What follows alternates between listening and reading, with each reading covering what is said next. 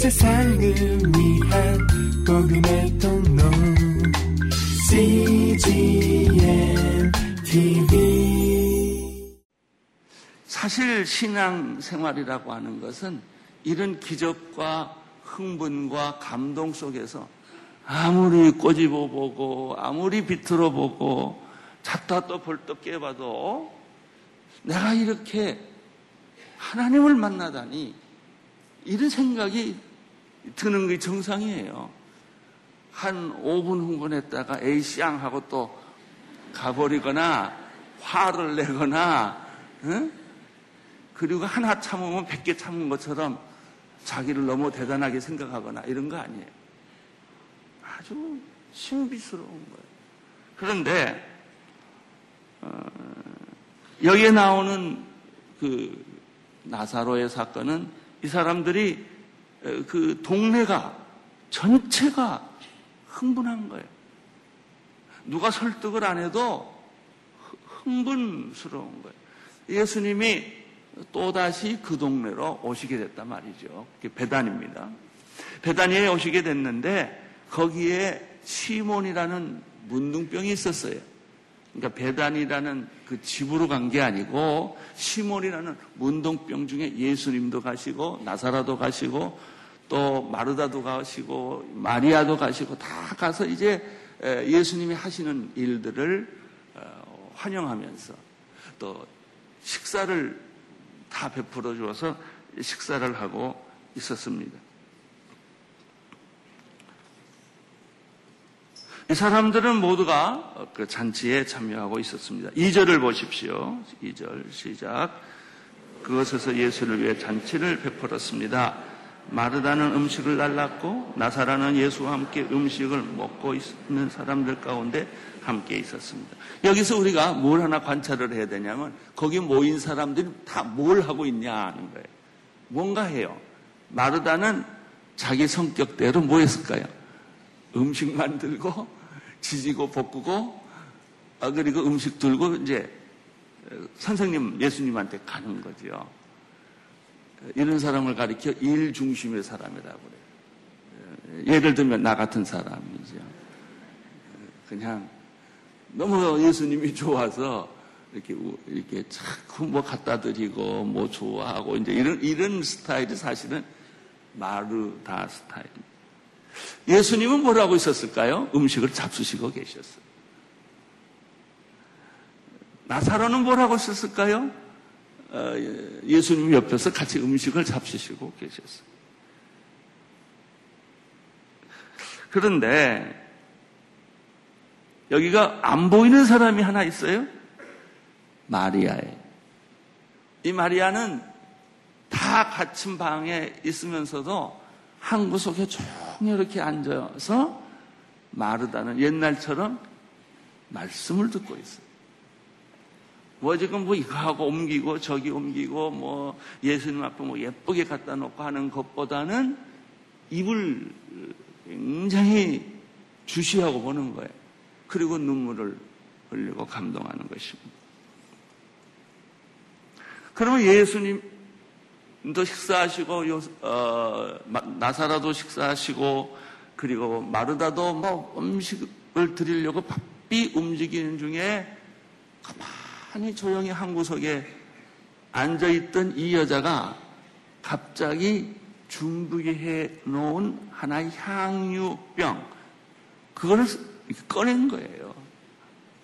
3절. 시작.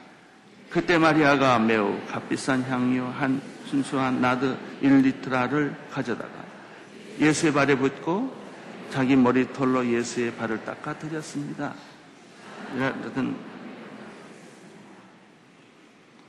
여기 일라트라고 하는 기름은 어, 아, 일라트라고 하는 기름은 한 노동자가 1년 벌는 정도의 돈입니다. 그런데 이 아깝고 귀한 이 라트를 가론 유다에 의하면 그 옆에 또 가론 유다가 있었는데 가론 유다가 얼굴이 불그락 불그락 하면서 이 여자의 이상한 행동에 대해서 분노를 느꼈던 거예요. 이렇게 비싼 거를. 근데 이 여자가 부은 기름이 300라트예요. 그러니까 한 사람의 1년 월급, 보통 노동자들의 1년 월급 되는 돈이니까 그 당시의 사람으로서는 그렇게 작은 액수라고 할 수가 없어요. 1년 동안 돈 안 쓰고 모아야 그 정도의 돈을 모은 그림을 아니 그것도 손도 아니고 예수님의 발에 다 붓고 그 다음에 예수님의 그 여자의 머리털로 조용히 소리 없이 거칠림 없이 이제 예수님의 발을 닦아준 거예요. 그러니까 가론 유다가 어, 즉시 생각하는 것은 아니 저 비싼 나트를 그 나트가 있으면 가난한 자를 도와줄 것이지 왜 땅에다 이게 다 버리고 예수님의 발이 버리고 이렇게 하냐 이거예요. 이것은 온 세상 가난한 사람을 위한 모독이다. 뭐 이제 이런 정도 생각을 했겠죠.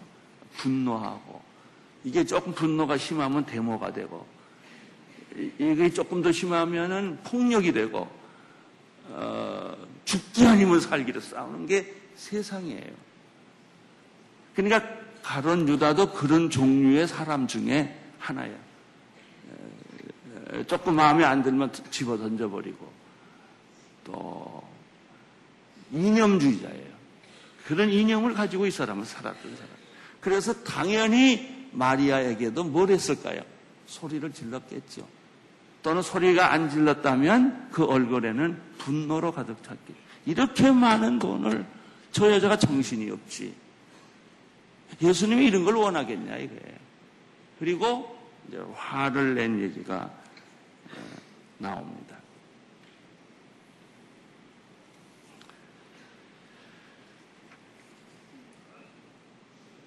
첫째는 이 여자가 한 행동이 그냥 값싼 행동이 아니었다. 굉장히 많은 경비를 들인 행동이었다를 봤고요.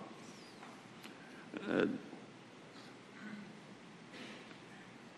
두 번째는 이 향을 조금 조금 쓴 게 아니고 다 부어버린 거예요. 그 300라트에 해당하는 어, 기름을 이 예수님의 발에다 머리털로 어, 이 여자가 가장 존중하게 생각하는 자존심이라고 생각하는 것으로 다 어, 시쳤다 하는 거예요. 예수님에게 이 라드 기름을 바를 때는 이 여자가 예수님 영광을 받으시옵소서 뭐, 하, 뭐 그런 뜻이겠죠. 찬양을 받으십시오. 어, 그러나 가만 본문을 보면 이 여자 이 여자가 예수님에게 뭐 칭송을 한다든지 높임을 받으라든지 이런 뜻이 아니고 정말 하나님에게 드리는 존경과 사랑과 이것이 예배예요. 예배라는 것은 이걸 가리켜 예배라고 하는 거예요. 왜 헌금 냅니까? 왜 주일날 옷을 단정하게 입고 오십니까? 예수님이 너무 좋아서. 왜 우리가 주일날 찬양대가 찬양을 합니까? 예수님이 너무 좋아서 내 목소리로, 내 표정으로, 내 눈물로, 내 마음으로 그분은 돈으로 계산할 수 없는 분이기 때문에 예배를 드리는 것이죠. 이 여자가 지금 그렇게 하고 있었어요. 한 가지 더 중요한 것을 이 3절에서 볼 수 있는데 이 여자가 뿌린 향기가 어떻게 했어요? 온 방 안에 가득 찼다. 이게 인생입니다. 내가 가는 곳마다 내가 말도 안 했고 내가 누구한테 명령도 안 했고 그 설교도 안 했고 가르치지도 않았는데 이 여자의 몸에서 퍼지는 은은한 향기가 온 방을 가득 채웠다. 꽃밭처럼 장미꽃처럼 그렇게 은은한 갑자기 오는 것도 아니고 이렇게 왔다는 거예요. 나는 이 본문을 또다시 보다가 아, 내 인생이 그랬으면 좋겠다. 내가 어느 날 관에 묻힐 때도 이 냄새가 났으면 좋겠다. 나를 아는 모든 사람들이 이 냄새를 맡았으면 좋겠다. 제가 온누리교회를 시작한 분이 계세요. 김기순 박사님. 카이스트에 있었던 선임연구원. 이분이 어, 간암으로 죽다가 살아났어요. 그래서 한 3개월을, 아, 3년을 살았어요. 그리고 다시 돌아갔어요. 아, 이, 이 사람이 그 첫 번째 온누리교회 교인이에요. 김기순 박사. 그런데 이 사람이 죽기 전에 이제 우리가 한 3, 40명 카이스트 박사들하고 다 모여서 그 임종을 맞이했어요. 그 부인도 MIT를 나오고 여기 국민대학의 교수님이신데 첫 번째 자기 남편의 죽음을 다 식을 때까지 손을 대고 있었는데 나하고 곽규성 장로님하고 아내하고 셋이 밤 12시에 갔었어. 그 곽규석 씨도 그렇고 갑자기 내 아내가 뒤에서 나를 툭 치는 거예요. 그래서 왜 그래 그랬더니 종소리 안 들려? 예, 영국에서 우리가 살았기 때문에 그 차, 촛불에서 흘리는 종소리가 있어요. 이거 안 들려? 나는 그런 거 잘 못 듣거든요. 나는 안 들어. 그러더니 이 냄새 안 맡혀. 천국의 냄새를 맡은 거예요.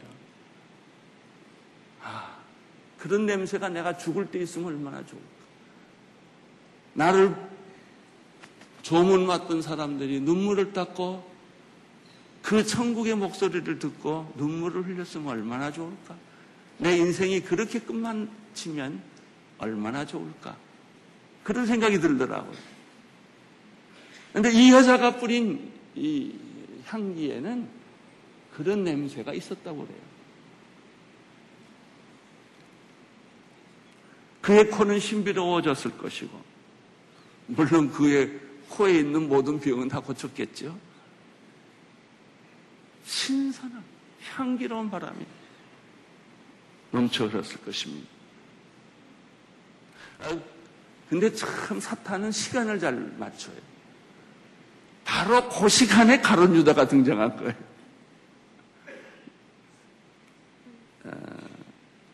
4절, 아, 5절 한번 읽어보겠습니다. 4절. 시작. 그때 그들 중 하나 나중에 예수를 배반한 가론 유다가 그때까지도 가론 유다가 될지를 아직은 잘 모르는 때 이게 사람이 말이죠. 가론 유다가 되거나 배신자가 되거나 이거는요. 어느 한순간에 마귀는 서서히 오는 것도 있지만요. 확 채버려요. 그래가지고 가론 유다가 결국은 예수를 죽인 가론 유다가 됐잖아요. 내 안에 마귀가 들어갔구나. 예수님이 너는 말했잖아요. 너는 태어나지 않았으면 좋았을 뻔했구나. 예수님이 이런 말 하잖아요. 이 가론 유다가 좀 싹수는 있었던 것 같아요. 옛날 그, 그 전에 왜 이 항류를 300 데나리온에 팔아 가난한 사람들에게 주지 않고 낭비하느냐? 여러분 잘 기억하십시오. 하나님의 일에는 언제나 사탄이 개입한다는 거예요. 그 일을 못하게 해요. 그 일을 하는 것을 자존심 상하게 만들어요. 지금 마리아에게 이 가론 유다가 이렇게 했습니다. 가론 유다의 이 말 속에 우리는 사탄의 몇 가지 모습과 전략을 발견하게 됩니다. 첫째, 가론 유다가 하는 말들은 거의 대부분 합리적이고 이성적이고 누가 들어도 그럴듯해요. 그런데 깊이 보면 사탄이 하는 짓이에요. 아담이 이브에게 첫 번째 유익한 것이 굉장히 이성적이고 합리적이에요. 정말 그랬냐? 이성주의자들은 항상 질문해요. 이성 합리주의자들은 항상 앞뒤가 맞아야 돼. 그게 창세기부터 나오는 얘기. 여기까지. 가론 유다가 그런 표정으로 이 여자를 온 거라는 것이죠. 두 번째. 사탄은 언제나 가난한 자를 핑계댑니다. 가난한 자가 있으면 자기가 도우면 되지. 꼭 이렇게, 너는 왜 안 돕냐, 이거예요. 그럼 너는, 자기는 안 도와. 나는 주님을 사랑하는 사람치고 봉사하고 헌신하고 시간을 내고 헌금하고 이러지 않는 사람을 본 적이 없어요. 뭐가 이렇게 말이 많고 시끄러우면 저기 또 사탄이 있구나. 금방 알아요. 왜? 막, 그게 마귀의 속성이니까. 정의 이름으로 일어납니다. 제가 영국에 있을 때, 아이, 그, 영화, 저기 뭐죠? TV를 나가는. 미국에서, 영국에서 가장 존경받는 추기경이 캐터릭의 어, 아, 성공의 추기경이 인터뷰를 하더라고. 뭐 이런저런 얘기, 시사의 사건이 아주 그 사회가 복잡했으니까 그 사람이 얘기를 하다가 기자가 물어봐요. 당신은 뭘참 좋아하냐? 그랬더니 이 사람이 나는 돼지요. 돼지를 키우면 그렇게 재밌대. 아주 귀여워가지고. 그리고 어느 우리 사회에서 뭐가 제일 중요합니까? 어, 종교인으로서 이야기를 해 주십시오. 어, 그분이 하시는 말씀이 제일 중요한 것은 가난한 자를 위해 소리치는 사람입니다. 그러면서 가난한 자는 이미 저, 그런 생각을 가진 사람이 이미 현장에 가 있다는 거예요. 그리고 자기가 가난한 자를 위해서 살지 못하는 사람들이 그 말을 함으로써 가난한 자를 위해 사는 것처럼 산다는. 난 그게 제일 꼴배기 싫소. 그래서 제가 아주, 아직까지 기억하잖아, 이 말. 너무 놀래가지고. 우리는 오히려 중간에 서 있는 자들이 더 시끄럽게 해요. 차라리 그렇게 얘기를 하려면 자기가 테레사 수녀가 되든지 뭐 인도로 가든지 아프리카라든지 가서 사는 것이 정답이지. 우리는 그래요. 이 사람이 가난한 자를 앞으로 내놨다는 거예요. 그 사람을 핑계댔다는 것이죠. 그러니까 모든 사람이 동의 안 할 수가 없어요. 다 가난한 사람을 위해 사는 사람이 별로 없기 때문에. 그러면서 이 추기경이 마지막에 한 말은 이것이었어요. 그래도 우리가 예수님을 따르는 사람이라면 가난한 자를 도와야 되지 않겠습니까? 나는 자격이 없습니다. 영국에서 제일 좋은 침대에 나 하나를 옷 입히기 위해서 50명이 달라붙을 정도로 하고 사는데 내가 무슨 할 말이 있겠습니까? 저는 충격을 받았어요. 그 말을. 사탄이 공격할 때는 언제나 긍정적인 면에서 말하지 않고 부정적으로 말한다는 것이죠. 그리고 거기에는 네 번째 분노와 공격이 항상 뒤따른다는 것입니다. 이런 모습을 가진 사람이 누구냐면 가론 유다였습니다. 자, 6절을 한 번 더 보겠습니다. 6절 시작. 그가 이렇게 말한 것은 가난한 사람을 생각해서가 아니라 그는 돈 주머니를 막고 있으면서 거기에 있는 돈을 훔쳐가곤 했기 때문입니다. 예. 이 사람이 정말 가난한 사람을 위해서 아니 그렇게 사시는 분은 용서하십시오. 그렇게 살지 않는 분도 계시고 정말 가난한 자를 위해 눈물을 흘리고 평생을 양육하고 이런 분들이 많이 있습니다. 그러나 가론 유다의 경우는 뭐예요? 이 사람의 관심은 돈이었다는 거예요. 그 돈이 헌금으로 들어왔으면 아주 잘 쓸 텐데. 그리고 또 이 사람의 그 예수님의 열두 제자 가운데 직책은 뭐예요? 돈꾀를 맡은 사람이에요. 그러니까 일단 돈이 오면 이 사람 주머니에 다 들어와요. 이 사람 손에 들어오면 그 돈꾀 중에서 일부러 몰래 빼서 썼던 거예요. 여기 그렇게 되어 있잖아요. 그가 그렇게 말한 것은 가난한 사람을 생각해서도 아니고 그가 돈주님면을 맡고 있었고 거기에 있는 돈을 뭐 했기 때문에 훔쳐갔기 때문에 자기가 훔칠 양이 적어진 거예요. 우리는 교회에서 봉사하는 사람이 있고 이 봉사를 통해서 자기가 이득을 보는 사람들 있어요. 아주 조심해야 돼요. 그 사이사이에 마귀가 들어있는 거예요. 어, 공동체술은 예산인데 내 것처럼 쓰는 사람이 있다든지 무슨 봉사를 하는데 그 결과가 이렇게 이렇게 좋기 때문에 한다든지 할 수도 있다는 것이죠.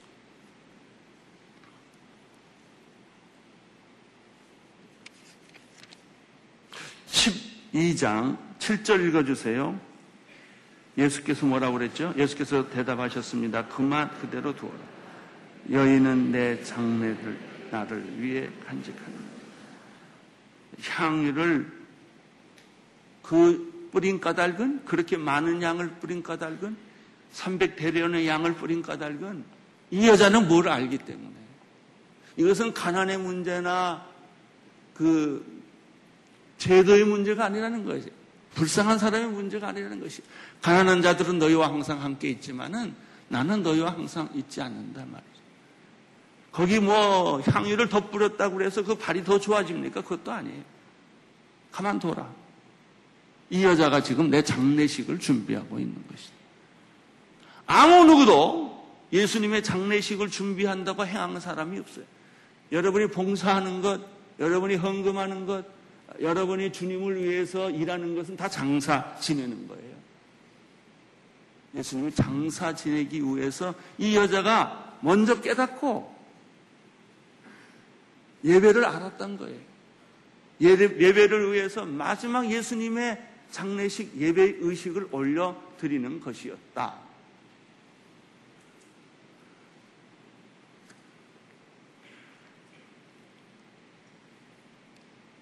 장례란 디자인이 아니에요.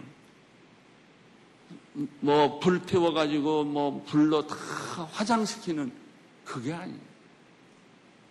내 몸에 있는 모든 기름을 다 짜내서 예수님에게 바쳐드리는 거예요. 그러니까 내용이 이게 다르죠. 장례식은 안식이요. 장례식은 영원에 이르는 것이요. 그런 겁니다. 우리가 교회에서 하는 모든 행위가 예수님의 십자가와 예수님의 부활과 예수님의 장례를 치르는 이런 예식, 예식이다 말이죠. 우리는 예수님에게서 두 가지를 또 하나 곁들여 발견하게 됩니다. 예수님은 가난한 사람과 항상 있지 않다.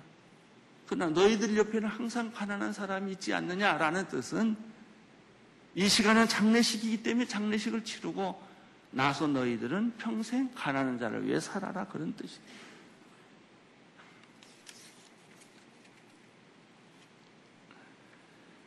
우리는 여기서 하나님과 마음이 통하고 뜻이 통하고 생각이 통했던 이 침묵하는 한 여자의 모습을 발견하는 것입니다. 여러분, 예수 믿는 것 정신 똑똑히 타리고 믿으십시오. 적당히 예수를 믿으나 열심히 믿으나 끝감은 마찬가지다. 이렇게 생각하지 마세요. 달라요. 이 여자에 대해서 어, 지난 장에 배웠던 성경 말씀 하나를 어, 맞추 어, 드리고 마치겠습니다. 이 여자가 12, 11장, 거기 11장 보시면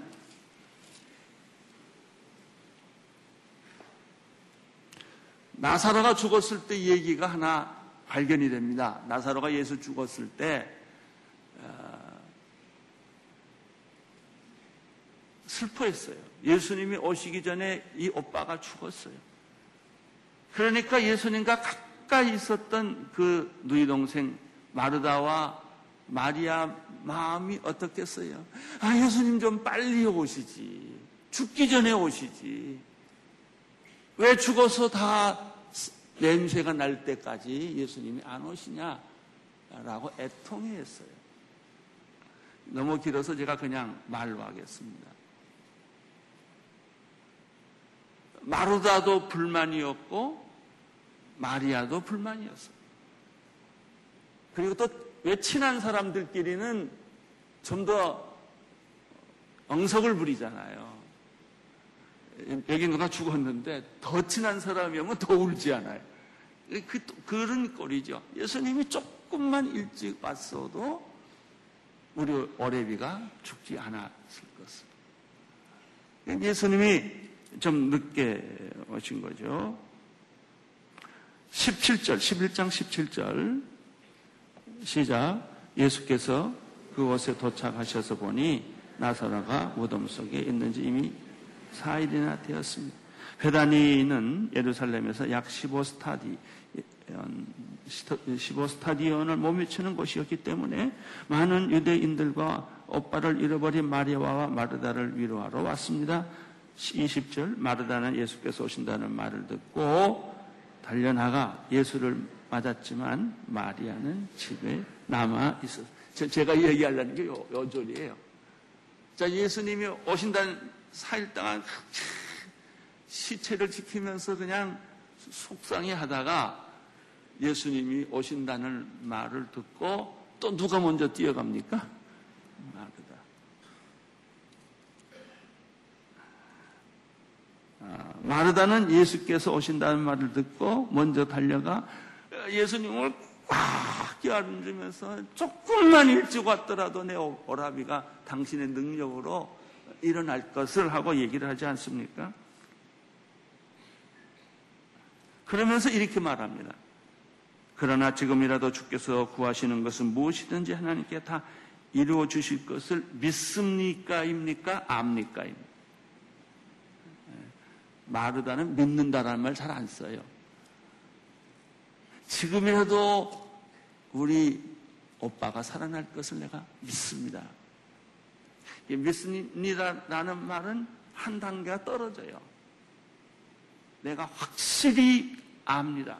라든 이거는 조금 달라요. 예수께서 마르다에게 말하셨습니다. 내 오빠가 다시 살아날리라. 살아날 것이다. 예수님은 선언을 하세요. 살아날 것이다. 그러니까 마르다는 마지막 날에 살 것을 때 다시 살아날 것을 제가 또 압니다 그래요. 우리는 종교적으로 너무 훈련을 많이 받아서 죽으면 천당 간다. 뭐 이런 공식들을 많이 외우고 있어요. 마르다도 역시 마찬가지였어.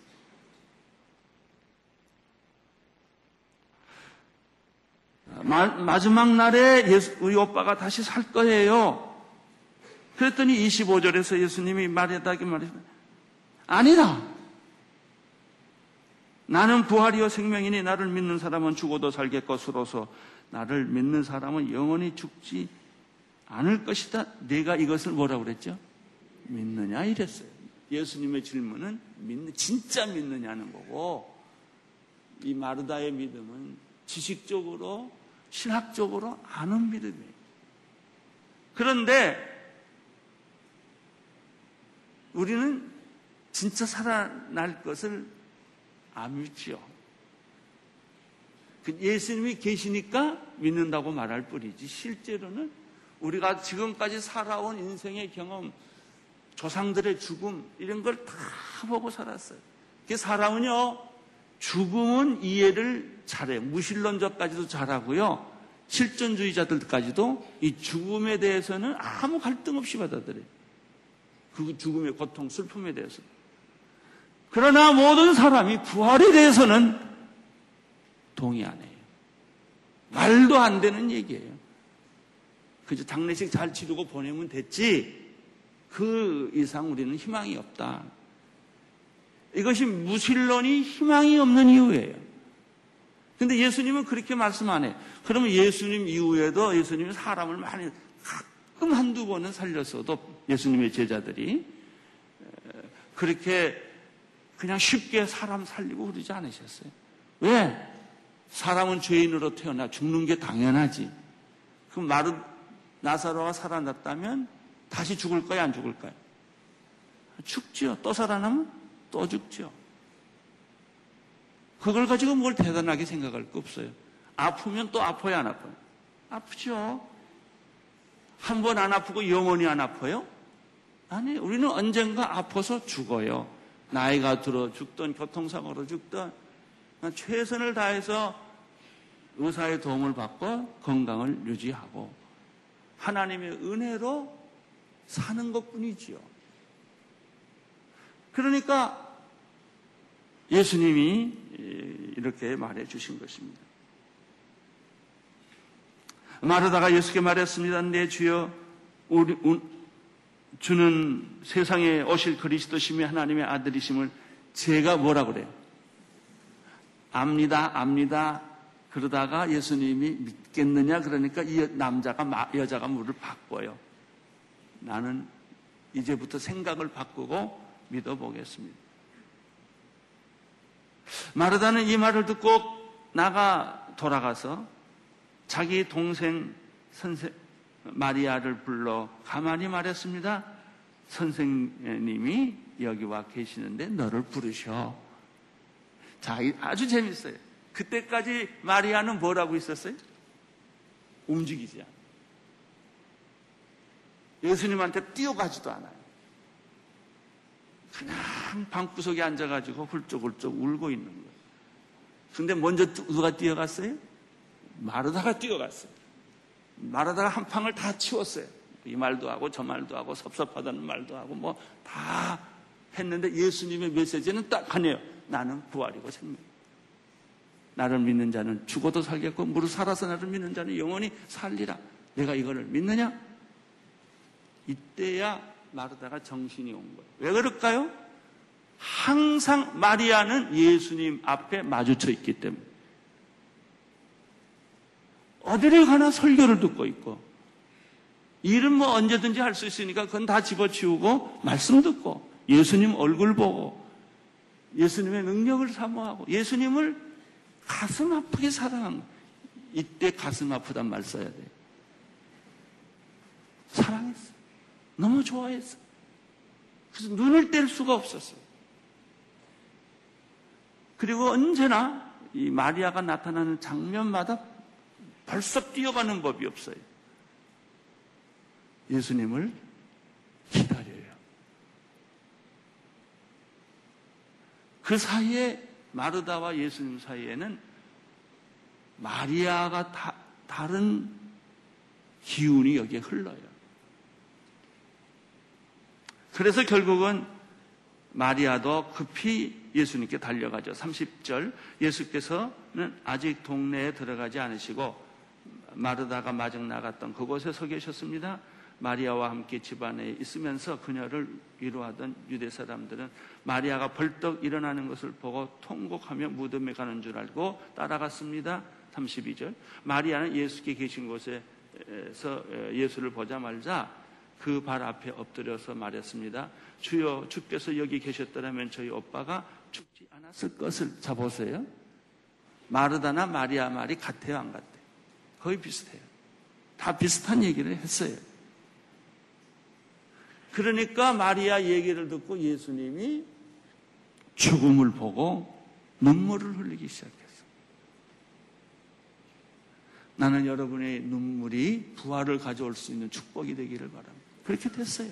그리고 결국은 나사로가 살아나요. 살아난다. 돌의 문을 열어라. 수건을 풀어라. 그래서 예수님은 무덤에서 벌떡벌떡 걸어 나오신 거예요. 여기서도 발견하는 것은 마리다, 마르다, 마리아의 믿음이에요. 여러분, 그, 여러분 안에 그런 내면적인 그냥 적당히 한번 생각해보고 말 뱉는 얘기가 아니고 정말 예수님을 가슴에 안고 눈물을 흘리고 찬양을 하고 예배를 드리고 대화를 하고 시간이 하루가 걸리든 이틀이 걸리든 이러면서 예수님 앞에 나타난 마리아와 얼마나 다릅니까? 이제 여러분 주님 믿는 거를 그냥 감정적으로 그냥 한두 번 이렇게 하지 마시고 내 영혼의 깊은 곳에서 예수님 옆에 무릎을 꿇고 머리로 향유를 뿌려서 발을 씻어주듯 장례하듯 예배를 드리듯 이런 믿음이 여러분 안에서 솟아나기를 축원합니다. 이런 사람은요 절대로 의심하거나 방황하거나 괴로워하거나 이런 법이 없습니다. 나는 여러분들이 의심하지 않기를 바랍니다. 방황하지 않게 되기를 바랍니다. 기도하겠습니다. 하나님 아버지 마리아처럼 그렇게 예수님을 깊이 마음 아프게 눈물을 흘리면서 믿을 수 있도록 우리 모두를 축복하여 주옵소서. 예수님 이름으로 기도드립니다. 온 세상을 위한 복음의 통로 CGM TV